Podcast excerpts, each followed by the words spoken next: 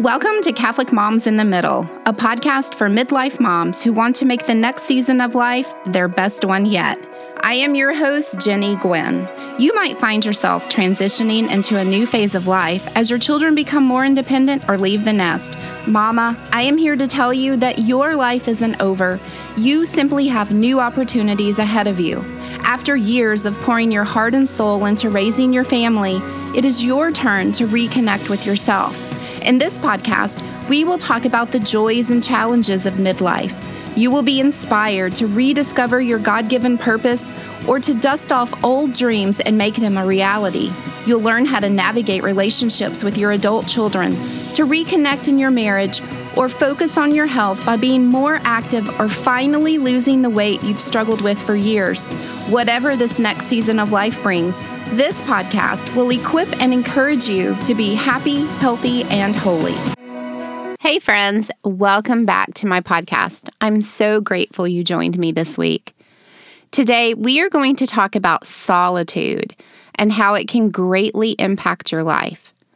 I first began reflecting on the importance of solitude and what it would look like in my life earlier this week when I was walking at Radnor Lake. Now, for those of you who aren't from Nashville and aren't familiar with Radnor Lake, let me tell you a little bit about it so that this podcast makes more sense. Radnor Lake is located in South Nashville. It's a 1,300 acre state park with abundant wildlife and over seven miles of hiking trails. It is almost impossible to go walking there and not see some sort of wildlife like deer or turkeys, um, some kind of wild birds. They're, it's, they're everywhere.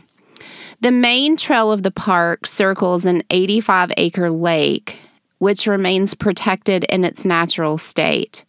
I like to say it's a little piece of untouched nature in the middle of a busy city.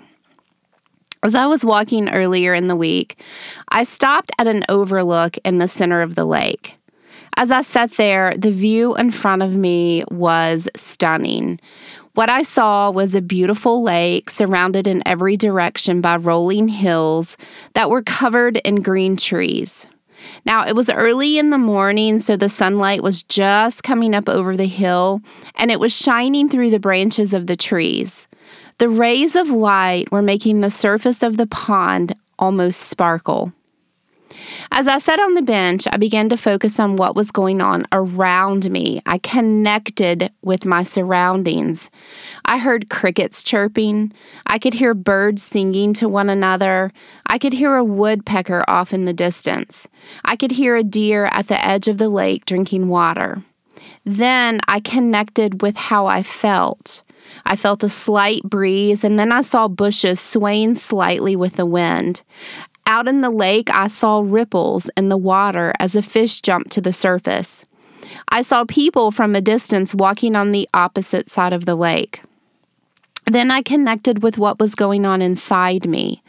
I could feel the muscles in my legs just slightly quivering from walking the trails for the past 45 minutes. I noticed my breath beginning to slow down now that I was seated. And I literally felt my shoulders begin to relax as I sat by the lake. And as I was sitting there, just kind of in the moment, the word solitude came to me. So I came home and researched what is solitude. The definition of solitude from Psychology Today states solitude is the state of being alone without being lonely it is a positive and constructive state of engagement with oneself. Solitude is desirable, a state of being alone where you provide yourself wonderful and sufficient company. So, for me, solitude is a time to step out of the world, to reconnect with myself and in my faith and what's going on in my life. Solitude is different from loneliness. Loneliness is an emotion or a feeling, and it comes from the feeling of being alone or isolated. Now, you may have experienced this before, like I have. It is possible to feel lonely even in a room full of people. So, solitude is much different. It's the state of being that soothes your heart and soul. It's a state of being that lets you rest, that lets you rest in the Lord. Well, you must search for solitude because it doesn't happen naturally in the world that we live in. Your normal way of living is to constantly be on the move or taking action. As moms, you may feel the need to meet the needs of everyone in your family. It may be very foreign for you to sit still. You may have to work extra at your job. You may find yourself always volunteering at church to fill a need. Or you may just find yourself not being able to say no, no matter what situation you find yourself in. So, back to my walk.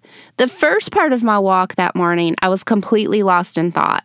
Obviously, I knew I was walking in the woods because I drove myself there, but my mind was racing ahead to all of the things I needed to do when I got home. I was thinking about a recent conversation with my son, and I was worrying about the health of a friend. It wasn't until I actually stopped and looked out at the lake that I began to connect with the present moment, that I began to connect with myself. That's when I noticed all of the things happening around me, but also, and most importantly, the things happening within me. The self connection and solitude allowed me to take deep, slow breaths the thoughts and worries just sort of faded away, and I gained a new awareness of what was happening, not only in the surroundings as I heard people or saw animals, but I also connected with what was within me. Now, it's easy to think that you have to go somewhere or that a situation has to change for you to find peace and solitude, right? We all love going to the mountains or the beach or spending the day on the lake. It seems easier to relax in those situations, and often it is, but solitude can be found almost anywhere. While Radnor Lake is quiet, untouched, and surrounded by woods, it still sits smack dab in the middle of Nashville, a city where almost 700,000 people reside. And the park is located only a mile from one of the busiest interstates in the state. So, like I said, solitude can be found anywhere. It is a matter of connecting with yourself in the present moment. Even though I found myself sitting in a place of solitude, there were still distractions that appeared. I noticed airplanes flying overhead and cars in the distance. I could hear the crunch of gravel on the trail as people were walking behind me, and I could hear women talking and laughing as they approached the lake. Those could all be distractions. But I chose the solitude. I was able to still connect with myself and my faith and my surroundings. I connected with my feelings, with my thoughts, with the way that my physical body felt. So I just simply acknowledged that the distractions were there and then just let them fade away. So, as I was thinking about this, I wanted to share some reasons why solitude is so important to you in your life. First, it helps you connect with yourself.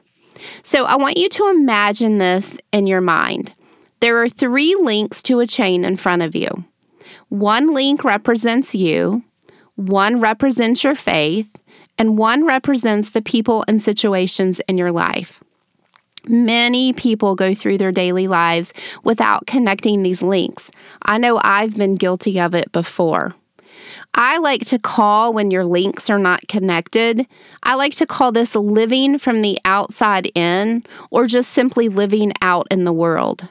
When this happens, you find yourself focused on making others happy, maybe needing the approval of the people around you so that you feel worthy.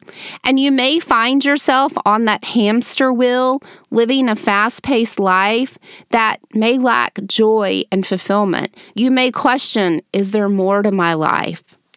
So, solitude is the place where the connections, where the links can be connected. When you move into solitude, you are able to connect with yourself. You acknowledge who you are. You gain an awareness of your current situation, and it allows you the opportunity to explore what comes next in your life. Connection is the door that allows healing, purpose, and self discovery to come in. You will be able to identify your feelings, your beliefs, and you know what? You will even be able to pinpoint what you need most in your life at that moment. The second reason solitude is important is that it allows you to connect in your faith life. Now, I want you to think about this. Did you know that Jesus sought solitude in his life? How many times do we hear throughout the Gospels that he, pulled away from the hustle and bustle of the world to ta- find time alone with God? Time where he could reconnect with himself, with God his Father, and that he could also reconnect with his mission here on earth. Like Jesus' example, solitude allows you to connect with God. And it allows this through heart to heart conversations. As I sat by the lake that day, I asked God, why is solitude so important in my life? And I felt like He placed the most beautiful answer on my heart. He said, You will find me everywhere, my daughter, but you will come to know me in the solitude. I thought that was so profound. So let me repeat it. We will come to know God everywhere. He's visible everywhere. He's constantly working in our lives if we're open to seeing it. But how we come to truly know God is in the solitude. So, the goal of our lives should be to truly know God so that we can love Him and serve Him in whatever capacity He calls us. Now, for some of you, solitude might be a new concept. As a Catholic mom in the middle, you've probably spent the past 15 to 20 years meeting the needs of your family with very little time, it seems, for solitude. Home cooked meals, sports games and practices, homework, school projects, birthday parties, loads of laundry, and everything else that comes with raising children can leave very little room for quiet time in your life. The thought of stepping away from the chaos of your home may seem impossible and foreign. But I want you to remember that solitude is not a destination, it is part of your journey. You don't have to go to a remote island to find it. Solitude is available to you wherever you are right now, whichever season of life you may find yourself in, and it is yours for the taking whenever you need it. So, here are some ideas that I came up with to help you find a place of solitude. Number one, create an area in your home that's kind of away from the hub or the heart of the family. Maybe it's a special chair on the porch in the yard or in a bedroom that's not being used. Make that chair or that area feel homey with a lamp, a fun pillow, or a quilt. You could add a table for your journal or Bible. It doesn't have to be perfect. It doesn't all have to match. Because remember, solitude is where you step away from the demands of your life to reconnect with yourself and your faith and in your life's purpose. So look around your house, be creative, and find an area that feels right for you. Number two, a quiet church in front of the tabernacle is a great place. Let me just say, a perfect place to find solitude. You can go to adoration, or you could even stop by to make a little visit when the church is empty. One of my favorite times to be at the church is when the church is dark and quiet and empty, where it's just me and Jesus connecting. The light from the tabernacle candle is a reminder that Christ is always present. In fact, He's always waiting for you to stop and visit. And it is in the presence of Christ that you will find true solitude, where you can connect with yourself in your faith and in your life's calling. And then number three is to find a place in nature where you can remove yourself from your constant to do list. Turn off your phone and then just be in the quiet. Maybe you have a favorite walking trail like I do at Radnor Lake. Maybe there's a bench at the park you like to go and get away, or even the cove on the lake. But be intentional about making it a priority to spend time in solitude. Explore the word solitude. Ask God what solitude looks like in your life, what it means in your life, how it will help you in your life. I promise you that this is the best gift you can give yourself. So, I want to look at the account of the Transfiguration. In Luke 9, we read, about eight days after Jesus said this, he took Peter, John, and James with him and went up onto a mountain to pray. As he was praying, the appearance of his face changed, and his clothes became as bright as a flash of lightning. Two men, Moses and Elijah, appeared in glorious splendor talking with Jesus. And then we go on to read in verse 35 A voice came from the cloud saying, this is my son whom I have chosen. Listen to him. In a place of solitude on the mountaintop, the transfiguration occurred. Peter, James, and John were able to connect with Christ in a deep and intimate way because their hearts and minds were free from the distractions of the world below. In this connection, God revealed his Son, Jesus, to them and confirmed their calling to follow in his footsteps. So, my friends, in your place of solitude, you could have a transfiguration moment. That could possibly be available to you. It may not happen every time in solitude, but you never know how God's going to appear in your life. Like God shared with me that day at the lake, if you look, you can find God in your everyday life. He's there in the hustle and bustle, sometimes the mundane daily tasks that you have to accomplish. God is there. But I truly believe it is in the solitude that you will come to truly know Him. And in the process, you will connect the links of your life. You will connect with yourself and His purpose for your life. And in doing so, you will create stronger connections or stronger links in your marriage, with your adult children, with other relationships, in your health, and in all areas. Solitude is important. I hope this podcast will inspire you to search out a place of solitude for yourself. Because you know what? Moms, you deserve it.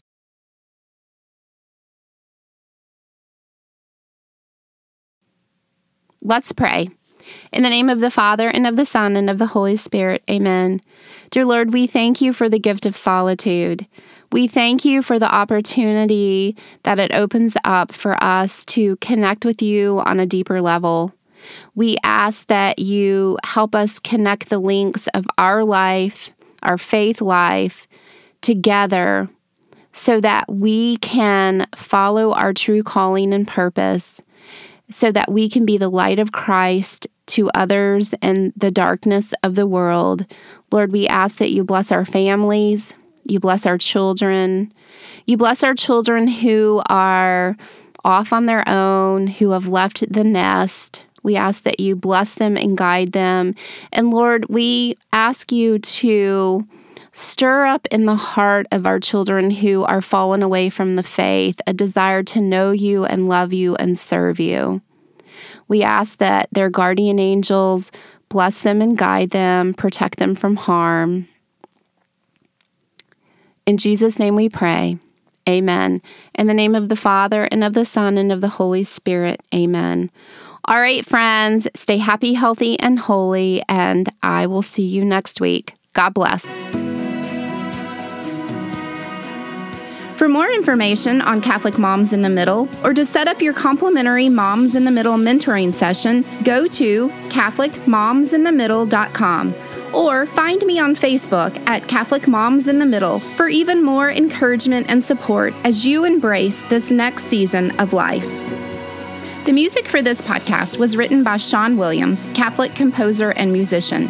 You'll find more of Shawn's original music at musicbyshawnwilliams.com. That is music by Shawn, S H A W N, Williams.com.